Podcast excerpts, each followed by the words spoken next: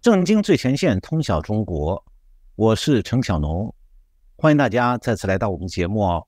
呃，很高兴啊，我们又有机会见面了。那然后呢，节目之后我们还有直播聊天室。那今天呢，呃，我准备讨论的话题是中国社会歧视满天下。那为什么会从这个角度切入？其实我考虑这个问题啊。背后是一个比较大的考虑，就是说啊，实际上我是从台湾现在这个战争与和平的这个争议论当中引出来的这个想法，就是台湾最近不是出现关于两岸关系的各种论述当中呢，有一种是关于战争与和平的这个部分，这成了关键。那实际上是台湾不要战争的，那中共是在坚持武力威胁台湾。那本来这个是非非常清楚啊，战争制造者是中共啊，但是台湾却出现了一种中共营造的说法，说是两岸一家亲，只要台湾放弃防卫了就会有和平，不然就是讨打。那么所谓的两岸一家亲，好像是说两岸都过端午节、中秋节、春节，就凭这一点再加上语言的相似性，就可以一家亲了吗？那最近中共派来一个学生的访问团。那么他们和台正大的学生交流呢，问的也都是习俗文化的问题，那也是在奉命的营造两岸一家亲的概念。那我想说啊，全世界讲英语的国家不少吧？那讲过圣诞节的国家就更多，那是不是都应该一家亲，都要统一去了，统一到一起吗？当然了，没有这回事。那实际上中共的这种一家亲的这种这个超级幼稚又愚蠢的说法呢，这种宣传啊。他是要试图掩盖一件事，我想说的就是，他中共在用两岸一家亲这个文化上的这个相似性，来掩盖两岸无法一家亲的事实。那么，所谓的两岸无法一家亲这个事实呢，它是有多个面向。那在经济层面比较容易分辨，那就比方讲，在台湾。二零二二年的人均国民生产总值就是 GDP 是三万两千八百一十一美元，那中共呢是一万两千多美元，那台湾是中共的两点六倍，那台湾的老农津贴是月领七千台币，那中共呢只有一部分老农民一个月最多领到两百块人民币，那如果两岸要是从一家亲变成一国亲了，那台湾民众的生活水准是不是要？拉低到中国的状态去，这个事实大家心里都清楚，没有人要想把生活水准拉低的。那么，在政治层面上，台湾多数民众也都知道，两岸的政治制度，一个是民主自由，一边是专制独裁。那这种状况下，中共在讲一家亲，讲什么统一大事，无非就是要用专制独裁来消灭台湾的民主自由。让台湾人民落入水深火热之中。不过，在经济和政治的部分之外，两岸一家亲还有一个面向，那就是说，是一个非政治的因素，就是社会制度也是两岸完全对立的，不仅仅是政治制度对立，经济制度有巨大的差别，而且社会制度更加是两岸对立。可是呢，关于这个部分啊，台湾的民众可能知道知道一些，但是了解的不深。那最近中国发生的很多新闻呢，都在在的向全世界还有台湾显示说，中国的社会制度是歧视满天下。那面对这样的歧视制度，两岸是没办法一家亲的。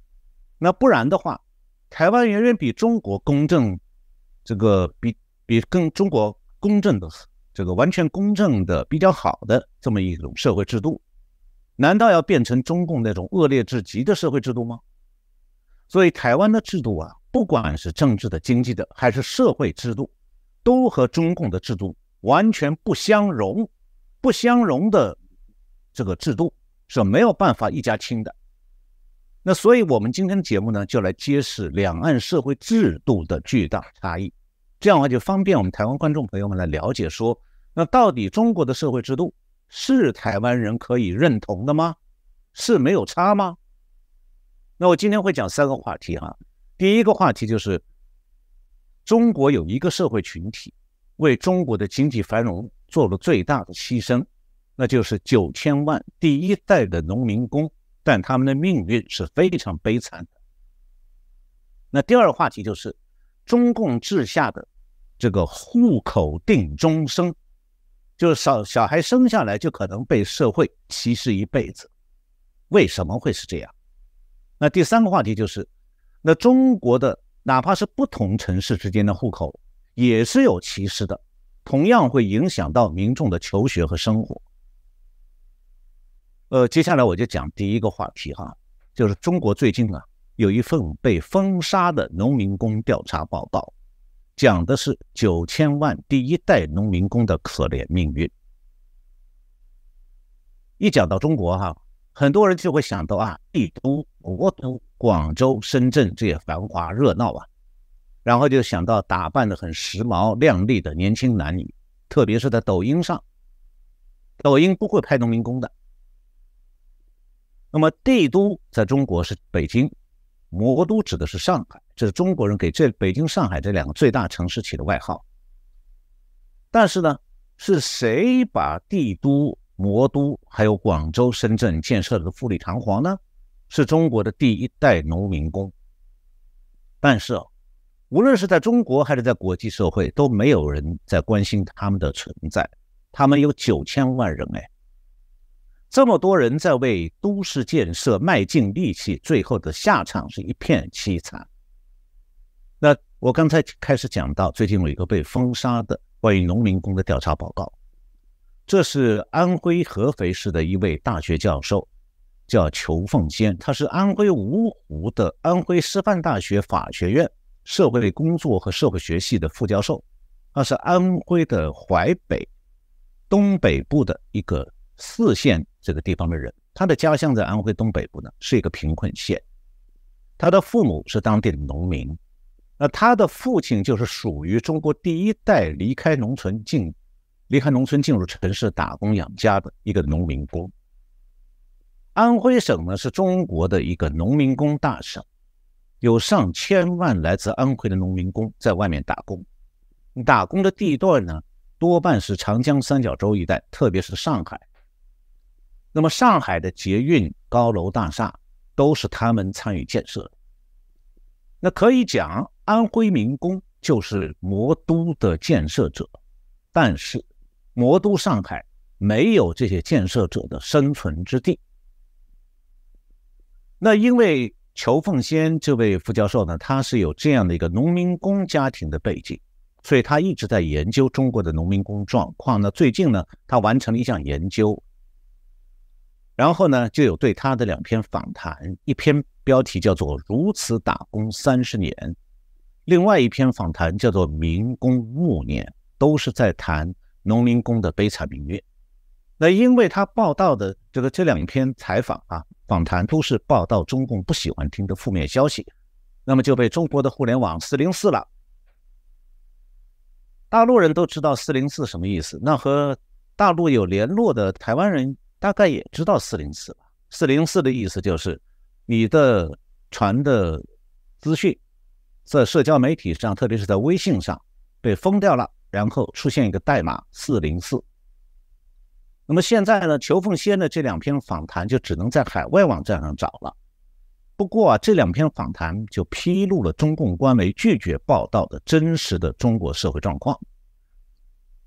那因为裘凤仙呢，他是出出生在农民工家庭，当然他就关心农民工的命运，所以他调查的比较接地气。那为了做这个调查呢，他发了两千五百份的问卷。访谈了二百个人，目的呢是想知道说中国第一代的农民工啊，为了改变自己还有家庭的命运哈，拼了三十年，但是呢，努力并不能真正改变他们的处境。那决定他们命运的呢，就这种悲催命运的是社会因素。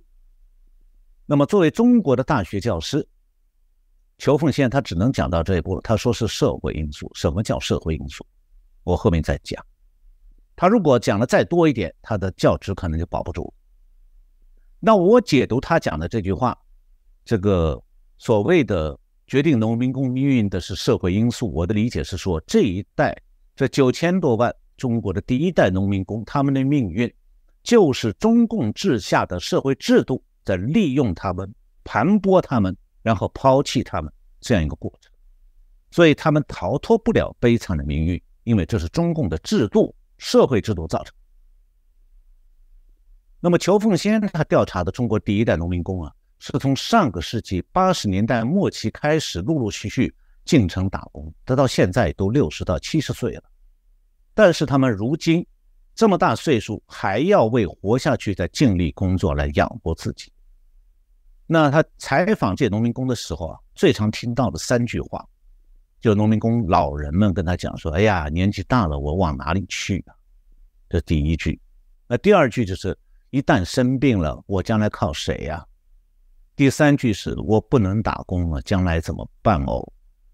这三句话说明啊，这些老了的农民工晚年生活非常凄惨。那么为什么会这样？我呢就根据裘凤仙的访谈介绍几点他的调查结论，我不多讲，我只是把他的结论压缩一下，把要点讲出来给大家，大家就知道是什么样的状况。那第一点就是啊。中共对农民工进城到城市打工，从来只认为是一时需要，或者说是为了农民过于贫困，或者是为了城市建设急缺劳工。但是呢，一旦中国经济萧条，当局就会禁止城市去平等的雇佣农民工，或者是想想把他们驱赶回乡。这第一点。第二点，农民工一直没有和城市户口的劳工同工同酬的权利，他们的工资被压到最低。没有医保，甚至呢都没有正式的用工契约，随时会被解雇。他们是在他们的祖国啊，这个祖国就是现在有些台湾的人在主张的所谓锦绣江山。那就在这个锦绣江山里面，这第一代农民工干的是最重的工作，但是却被当作二等国民对待，能欺负就被就欺负他们。那第三。农民工的小孩是不能够在城市享受城市户口的居民同等的社会待遇。那小孩要上学，在城市里上学的话，必须额外交一年几千块的学费，而城市的小孩是免费教育。因此啊，大部分农民工他们交不能交不起小孩的这个昂贵的城市的小学的学费，小孩就只能留在家乡，由家乡的长辈照应。那第四呢，就是由于农村的教育资源非常差。中国不像台湾，城乡的教育资源分布的比较均匀一点。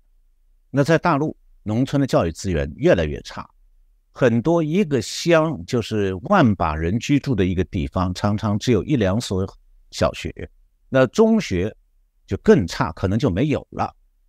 那么农村的小孩，他就要想上中学的话，必须到县城去，或者到大的镇去，那就没有办法步行每天来回。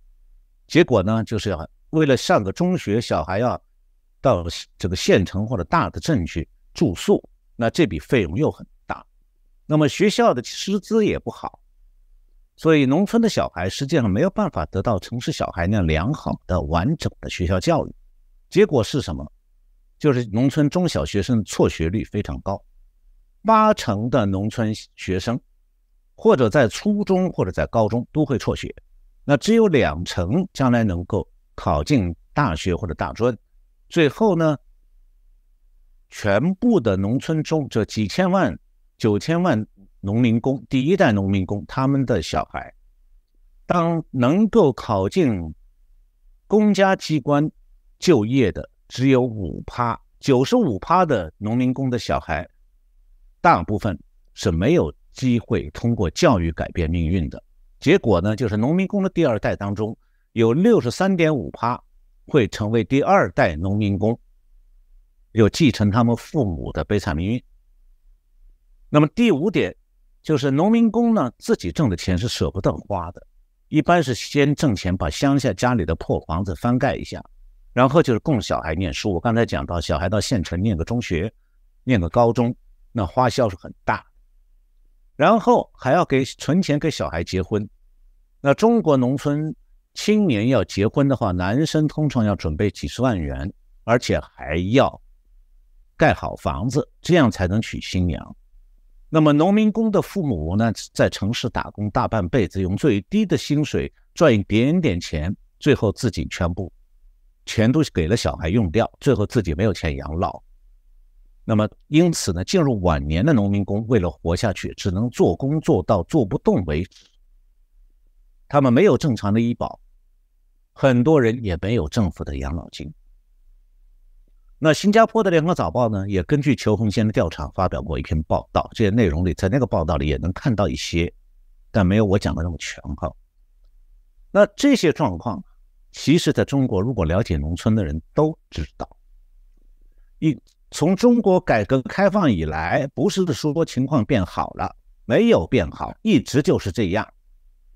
但是呢，由于中共禁止传播不利于政府形象的资讯，所以中国很多城市户口的人就不了解一代又一代农民工的处境。其实像裘凤仙这样的社会调查并不难做，但在中国就很少有人去做。那么就算有人去调查，他也没办法发表。就像裘凤仙做了调查，但是发表不了。那台湾的。很多民众呢，其实根本就不知道中共吹嘘它多繁荣，什么可以让台湾人沾光，这完全是欺骗宣传。因为啊，中共连他上亿农民工的悲惨处境他都改变不了，他也没想改善。所以这上亿农民工的悲惨处境啊，就是中国虚假经济繁荣的反面的真相。那我相信啊，今天我们这个节目来披露这一点啊，可能很多台湾观众是第一次获悉。其实呢，农民工的状况就是中共治下当局严重歧视农村居民的当代写照。呃，台湾民众之所以不了解中国的真相啊，一方面是因为有中共的在地协力者呢在帮中共进行认知战，那另外一方面，以前国民党威权时代对大陆资讯的管制呢也有影响的，因为两蒋时代是把对中共的研究啊。规定限定是一这个匪情研究，那么好像只有正大的国关中心才保存了很多资料，但一般民众是没办法得到足够的关于大陆的资讯的，也就更加不会了解到大陆的经济社会制度是什么样的。那虽然开放以后啊，两岸开放以后，台湾去大陆人很多，但是台湾是几乎没有人在大陆做独立的社会调查或者民意调查，为什么？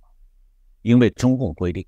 所有的民意调查必须到中共的国家安全部报备，然后问卷发出之前要由国家安全部核准，问卷收回去以后先由国家安全部审查，那民调报告写出来以后要国家安全部批准了才可以发布。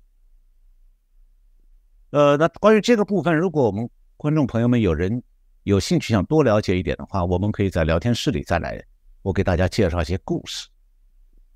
美国有教授钻这个国家安全部审查问卷的空子，然后呢就坑了他的中国的合作者。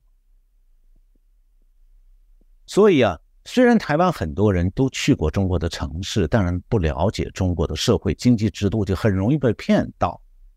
其实呢，要了解中国的真相啊，你必须从。了解中国的社会经济制度开始，而不是了解中共官方宣传的 GDP 开始。那么我讲的第二个话题可能会长一点，就是跟前面讲到的户口定终身。中共呢是用户口管制，把整个的中国社会，我为什么说说歧视遍天下？就整个中国社会都变成了不公正的、严重歧视的一种社会制度。那中国这个农民工啊，是一个世界上独一无二的社会群群体，他听起来很奇怪。你说农民工是工人，但他们的身份属于农民；你说他们是农民，他们是在工厂、建筑工地做事的，或者在城市里送外卖、清扫垃圾、清扫街道。那这个社会群体是中国一个非常努力又非命运最悲催的人群，没有人照顾他们。所以我想说，台湾有人指望中共来照顾台湾人，台湾人不要沦落到被照顾成中国农民工这种样子啊！中国的农民工在中国是上亿人，占中国人口的四分之一啊。那为什么他们会有这样的命？原因就是中共治下的户口定终身制度。我相信台湾可能不太有人非常熟悉或者了解这套制度，因为跟台湾无关。所谓的户口定终身制度，就是说一个人生下来就因为你的户口被限定在一个地区，你注定一辈子命运悲惨。比方讲，你们生在农民家庭，你就会一辈子被社会歧视。那么刚才讲到，农民工之所以被叫做农民工，前两个字“农民”指的是他们的家庭出身，他们出身农民，就是父母是农民，所以他们一辈子是农民，他们下一代孙子、他们的儿子辈还是农民。那后一个字“工”字，指的是他们现在或者曾经的职业。这些农民的小孩可能长大以后一直在当工人，当几十年。像这第一代农民工就是，请年轻力壮的时候进城去打工，现在六七十岁了，打了三十年工。但是，因为中共设定的制度歧视他们，他们是不能够在城市定居的，家人和小孩不能够自由迁徙到城市居住，他们也没有城市居民的社会福利。总之啊，中国这个社会实际上是把农民当作贱民在对待，而且是对待一辈子，对待几辈子。也就是说，你的爷爷是农民，你孙子的儿子将来还是农民，不管你在城市打工打了几十年，打两代人，你还是农民。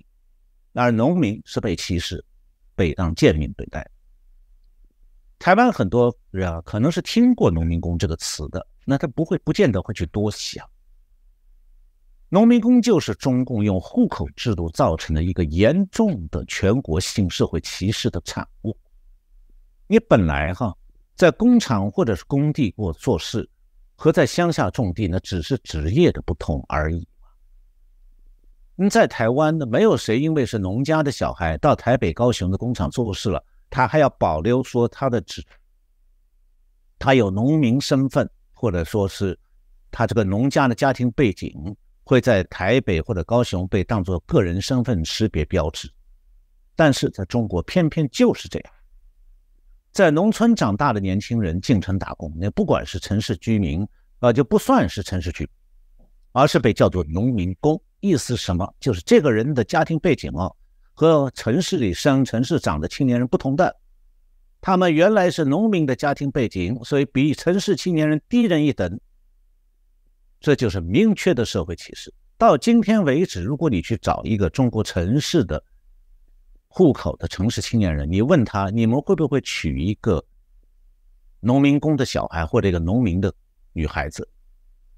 肯定都是摇头的。为什么？因为如果一个城市户口的小年轻人，男生娶了一个农村户口的女生，结婚以后，小生的小孩户口随母走，随母亲走。母亲是农村户口，这个小孩生在城市，爸爸是城市的户口，小孩的户口是农村的。那这样的话，你在大城市没有办法上学，不能够受接受免费教育，所以可以讲啊。在中共的治下，几乎是户口定终生。你出生的那个时刻，你妈妈是什么户籍，你终身的命运就已经决定一大半。那台湾很多人说：“哎，我们台湾也有户口簿啊。”可是台湾人可能很难想象，怎么会有户口定终生？因为在台湾是虽然有户口簿，那是要迁徙户籍的时候才会用到。就拿上户口名簿、身份证，就可以把户籍迁到任何地方。你就算是南部乡下的青年人，到北部都会区来租一间、租一个房间，有个地方住，你就可以迁的迁过去入籍了。所以生活在台湾啊，不管你有没有买房子，基本上是住在哪里，户口就可以安置在哪，连带的家里小孩也就上学就就近就读就好了。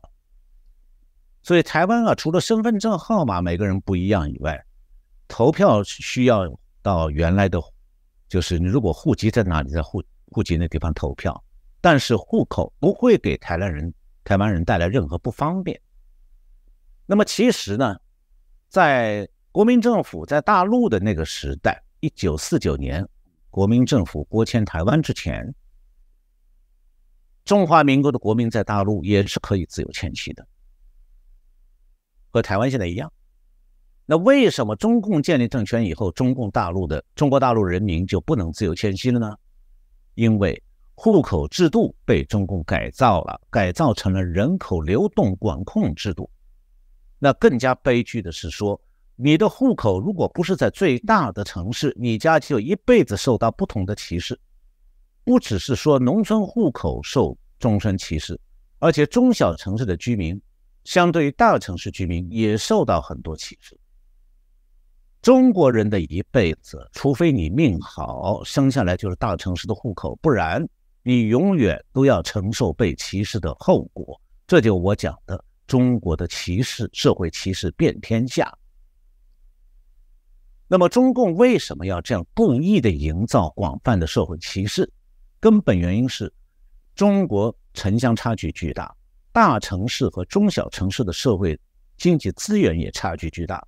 那中共是没有能力缩小这样的差距的，所以他就优先照顾大城市，因为他的精英都住在大城市，然后他就会剥夺农村居民和中小城市居民改善家庭、改善个人处境的机会。那中共实际上是利用了国民政府建立的户籍制度，然后呢又参照了苏联的一套大城市居民入住制度。这个苏联这套制度呢？叫做俄文叫做 Propiska，译成英文就是 Residence Permit，居住许可。就像莫斯科、圣彼得堡这样的大城市，你要住进去，没有许可，在苏联时代是不可以住下来。那么这方面呢，如果有观众有兴趣，你们可以在聊天室问问我，我可以给你们讲解一下我经历过的，在俄罗斯了解到的这方面的情况。所以，中共是把中华民国时代单纯的户籍登记，在中共统治下变成了身份管制制度。所谓的用户口来实行身份管制，就是取消公民的自由迁徙权利。那在毛泽东统治的时代，这种状况最严厉。那时候，中国的户口制度呢，就已经分成两层了。首先是城市户籍的居民。你一旦被取消户籍，就不能在城市居住了，也不发给你粮票买米。那你没有粮票买不到米，你连饭就没有吃的，你没办法在城市活下去。因为到饭馆去，有钱没有粮票，你连一碗面条都吃不到，要收粮票才能卖面条给你。那我当年就经历过，我就是初中还没有毕业就被取消城市户籍，被用火车一车人运到安徽的农村。然后就变成农民了，那就要和农民一样靠种地来养活自己。那个时候，农村居民就没有城市户籍的，所以他们没办法进城去寻找工作，因为城市的所有工作都是由政府管控和分配。那只有具有城市户籍的人才有资格在城市里就业。所以，在中国，你要进一个城市，说我要在这里做一份工作，人家第一个问题不是问你的资历如何，而是问你有户口。有我们市的户口吗？没有户口，想都不要想。那毛泽东时代的社会歧视，还有一个大中小城市之间从上到下的歧视，就是说大城市的居民要迁移到小城市还比较容易，但是小城市的居民要想迁入大城市，就需要迁移的指标。所谓的迁移的指标，就是大城市严格控制入住的居民人数。所以中小城市的，你要是中小城市的户口，你要想迁到大城市去，比方说北京，当时有这个迁移的指标叫做进京指标。这个进京指标只有北京人才知道它的珍贵，因为北京有很多在工厂、在一般企业里工作的男生或者女生，夫妻两个人因为有一方得不到进京指标。他就只能长期两地分居，每年只有十几天探亲假才可以家庭团圆，比阿兵台湾的阿兵哥悲惨多了。那进京指标谁管呢？是中共的公安部掌管。公中共的国务院下属的公安部掌管全中国城市的城市的户口指标、进京指标又特别的有这个专门的定额。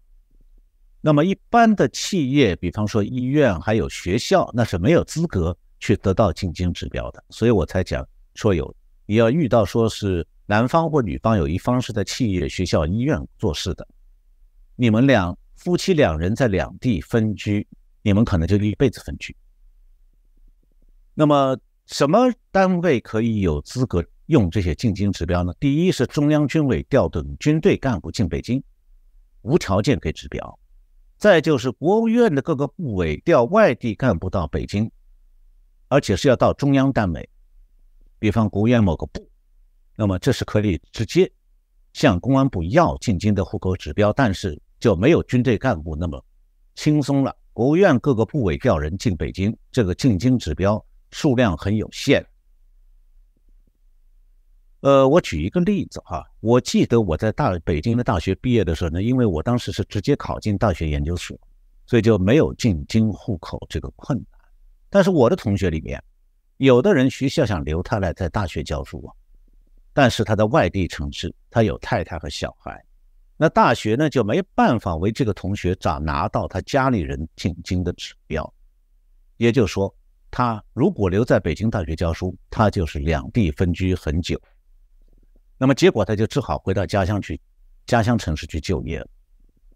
那毛泽东时代的社会其实还有个家庭背景，其实叫做家庭出生。这个东西台湾人可能是没听说过。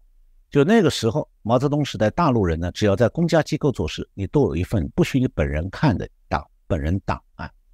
这档案里包括他的履历、历年工作单位的评价以及家庭背景方面的资料。这些人事档案呢是由这个劳动工资科或者组织科管理保存，人调走的时候，档案要通过机要交通系统，共产党的机要交通系统专门传递到新的单位。那我上大学前几年哈，我是被招聘到安徽地质局的一个地质队。那因为正好我被安排安排在这个地质队的计划科工作，那这个科呢就负责劳动工资的管理，所以我去了以后，第一份任务就是要我去登记人事卡片，因为我跟我一起去地质队的。有一百几十个人，那么我就要去翻这些人的档案，然后当中看到我自己的档案。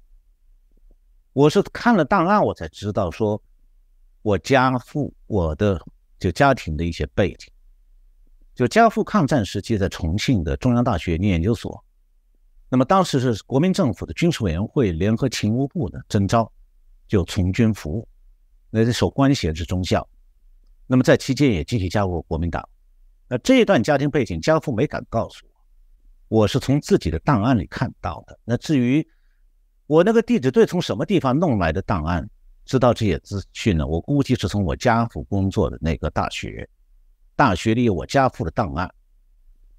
那么他会把这个我家我父亲的一部分档案资料，这个填了表格以后，就塞到我的档案里头，就跟着我一路。我相信我到北京念书时候，这份档案原封不动又到了我所念的大学——中国人民大学。那以后我到全国人大常委会工作，这档案应该又是那么转的，里面还有这一份，那档案是不能撤。那毛泽东时代的中国人填写个人履历都有一栏叫做“家庭出身”，那这个栏目是有规定的，只许提几个选项：革命干部、革命军人、工人、农民、职员。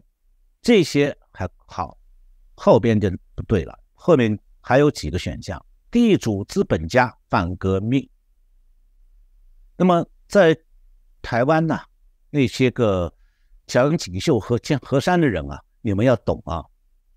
反革命指的是谁？那地主、资本家，这都是很清楚的。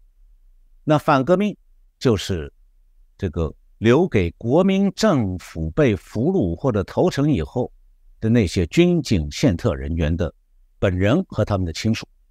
那么中共的定义是说，这些人后代在大陆一律称为家庭出生反革命。那凡是这种家庭背景的子女，谋生都很艰难，因为处处受到歧视。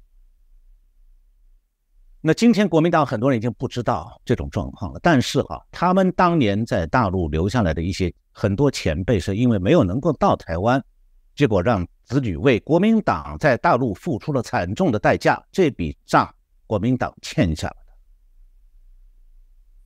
那么刚才讲到的地主资本家反革命，地主就是你家里有一些地就算地主，资本家指的是你家里开厂开店。反革命我刚才解释了，这些在中国是属于中官方明确宣布要压制的，就我就是政治歧视。所以中国有个名词叫做“黑五类”。就是有五类是黑的，你的身份是黑的，就差在你身上挂一个牌子，贴个标签了。黑五类本人和他们的子女一辈子抬不起头来，是备受欺负的社会群体。他们作为他们的子女，是天生倒霉的。那么中共呢，是八十年代才开始允许农民进城打工的，但是呢，并不允许农民。像台湾那样自由取得城市户籍，那么这就是农民工这概念的由来。那么上亿来自农村的农民人进城打工，他们职业是工人，但是农家庭出生和户口是农村的，所以被称为农民工。农民工本人在城市里一开始是不能够买房子，后来有的城市呢为了拉抬房地产就松动这个限制，但是进城多年的少数人才能够在中小城市买到住房。那年轻的农民工一般是住在工厂提供的宿舍里，那工厂裁人，他们就流离失所。那我们上星期讲到过，中国的城镇青年失业率实际上是接近五成，那指的是城镇户口的青年人，把农民工当中失业的人口，哪怕你在城市住在工厂的宿舍里一直在打工，失业了，中共不承认你是城城城镇户口，所以你的农村户口低人一等，连算失业都不算你们。那么结果呢？就是如果是农这个整个的失业率就低估了，讲中国城镇青年失失业率一半，其实还没有把农村户口十六到二十四岁的青年人当中失业在城市里失业的人算进来。所以，如果是把这上亿这个年轻的农民工的第二代现在找不到工作也要算进去的话，中国的失业的青年失业人数可能是惊人惊人的数字。那中共建立这种户口管制、个人档案制度，全全世界只有三个国家。我不希望说台湾将来会变成其中的一个。这三个国家是除了中国，就是北韩和非洲的一个贝宁。北韩和贝宁都是超中共的制度。那从这三个国家来看，他们都是相同的社会歧视制度。那台湾民众了解以后，怎么会愿意让中共来管台湾哦？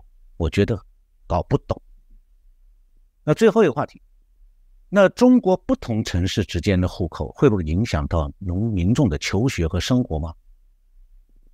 我举一个最新的例子，叫高考移民，这也都是中国的花样。因为中国的户口制度不是没有漏洞可钻的。那台湾的观众朋友们可能看台湾的媒体会关注到中国最近这个高考移民的现象。那什么叫高考？就是在台湾现在这个高中应届毕业生马上要开始。为明年一月份的学测做准备了。那学测以前叫大专联考，那中国的高考就是高等院校招生全国统一考试，就相当于台湾现在的学测。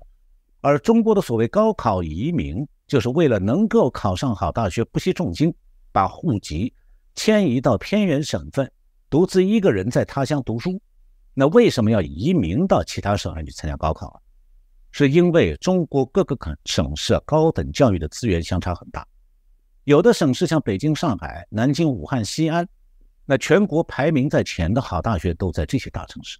那有的省市一所都没有，啊，每一所好大学每年录取学生的名额是按照省内和省外来划分的。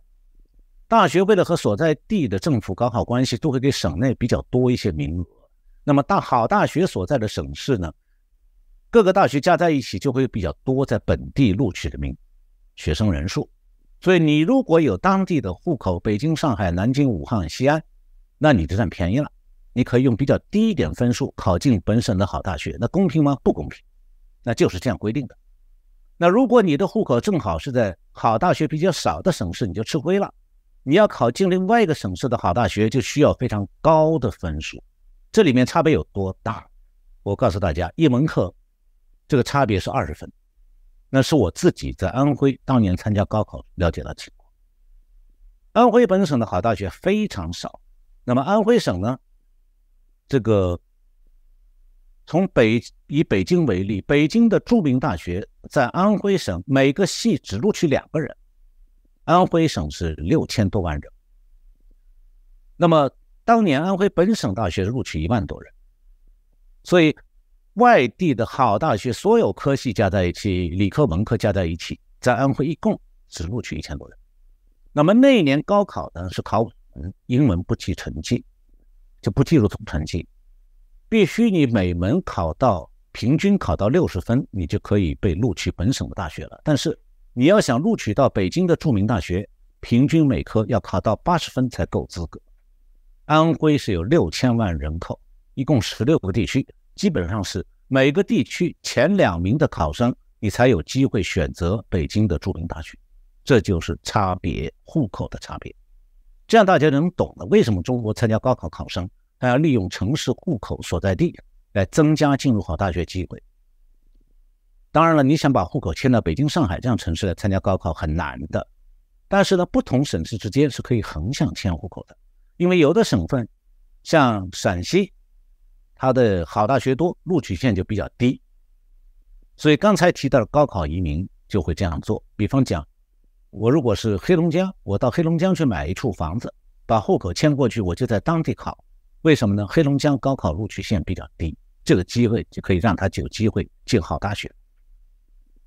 那么，中国的高考移民现在已经延伸到初中考高中了。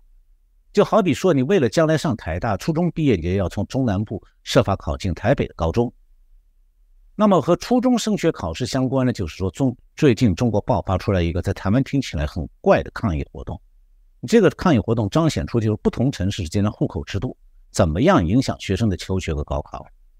美国之音七月二十七号报道，陕西省西安市成百上千的民众不顾警察的。大批警察的围堵和威吓，连续几天走上街头抗议。陕西省西安市当局允许来自邻省河南的学生参加陕西一年一度的初中考试。因为七月十四号是西安市这个公布高中入学考试成绩，那么当地就传言讲说，西安一共是西安一共十万多名初中考高中的考生。那么有四万名是河南省迁来的未来的高考移民，因为西安的好大学多，那河南的好大学少，所以陕西省户口的考生本来是占便宜的。结果呢，现在河南的考生看到自己所在的省啊教育资源比较少，就想把户口迁到西安来，那占陕西考生的便宜。那么这样的话，陕西考生进考高考的时候录取压力就变大。当然了，这个要想把户口迁到从河南迁到。这个陕西，首先前提是你要在陕西，呃，在西安花钱买房子，花大钱，这样的话你才能够迁户口。那这件事说明了，就是中共的社会制度很大程度上建立在社会歧视这样一种制度框架下。那中国民众在方方面面的生活、求学、就业都受到户口的管控。呃，关于这个。高考移民要花多大代价，我就不讲了。如果有观众感兴趣，你们可以到聊天室来讨论哈。那实际上，高考移民现象啊，是中国有钱少数有钱人的游戏。真正被中国中共这种社会歧视制度伤害最深的，就是占中国人口半数以上的农村户口的国人。这些所谓的农民，他们的爷爷已经在共产党统治下苦得要命了。他们的父辈呢，变成了所谓老无所依的第一代农民工。那现在年轻的农民工第二代，他们大多数还是被当局歧视的第二代农民工。那身为中国人，他们就够倒霉了；身为中国农村人，那是要倒霉几代人的。那这种人生被歧视是没有头的，会代际传递。那这一样充满歧视的社会制度。台湾民众，你们觉得让老公来管台湾会没差吗？我今天就讲到这里。那接下来，感谢我们的各位观众朋友收看我们这次节目。呃，后面我们的八点钟，我们的直播室聊天直播室开始，然后我们一起再来讨论相关的话题和你们有兴趣的问题。再次感谢我们观众朋友们收看我们的节目，希望大家。转传、订阅、点赞，然后加入我们的会员，我们有更多的机会为大家服务。再次感谢大家，我们下次再见。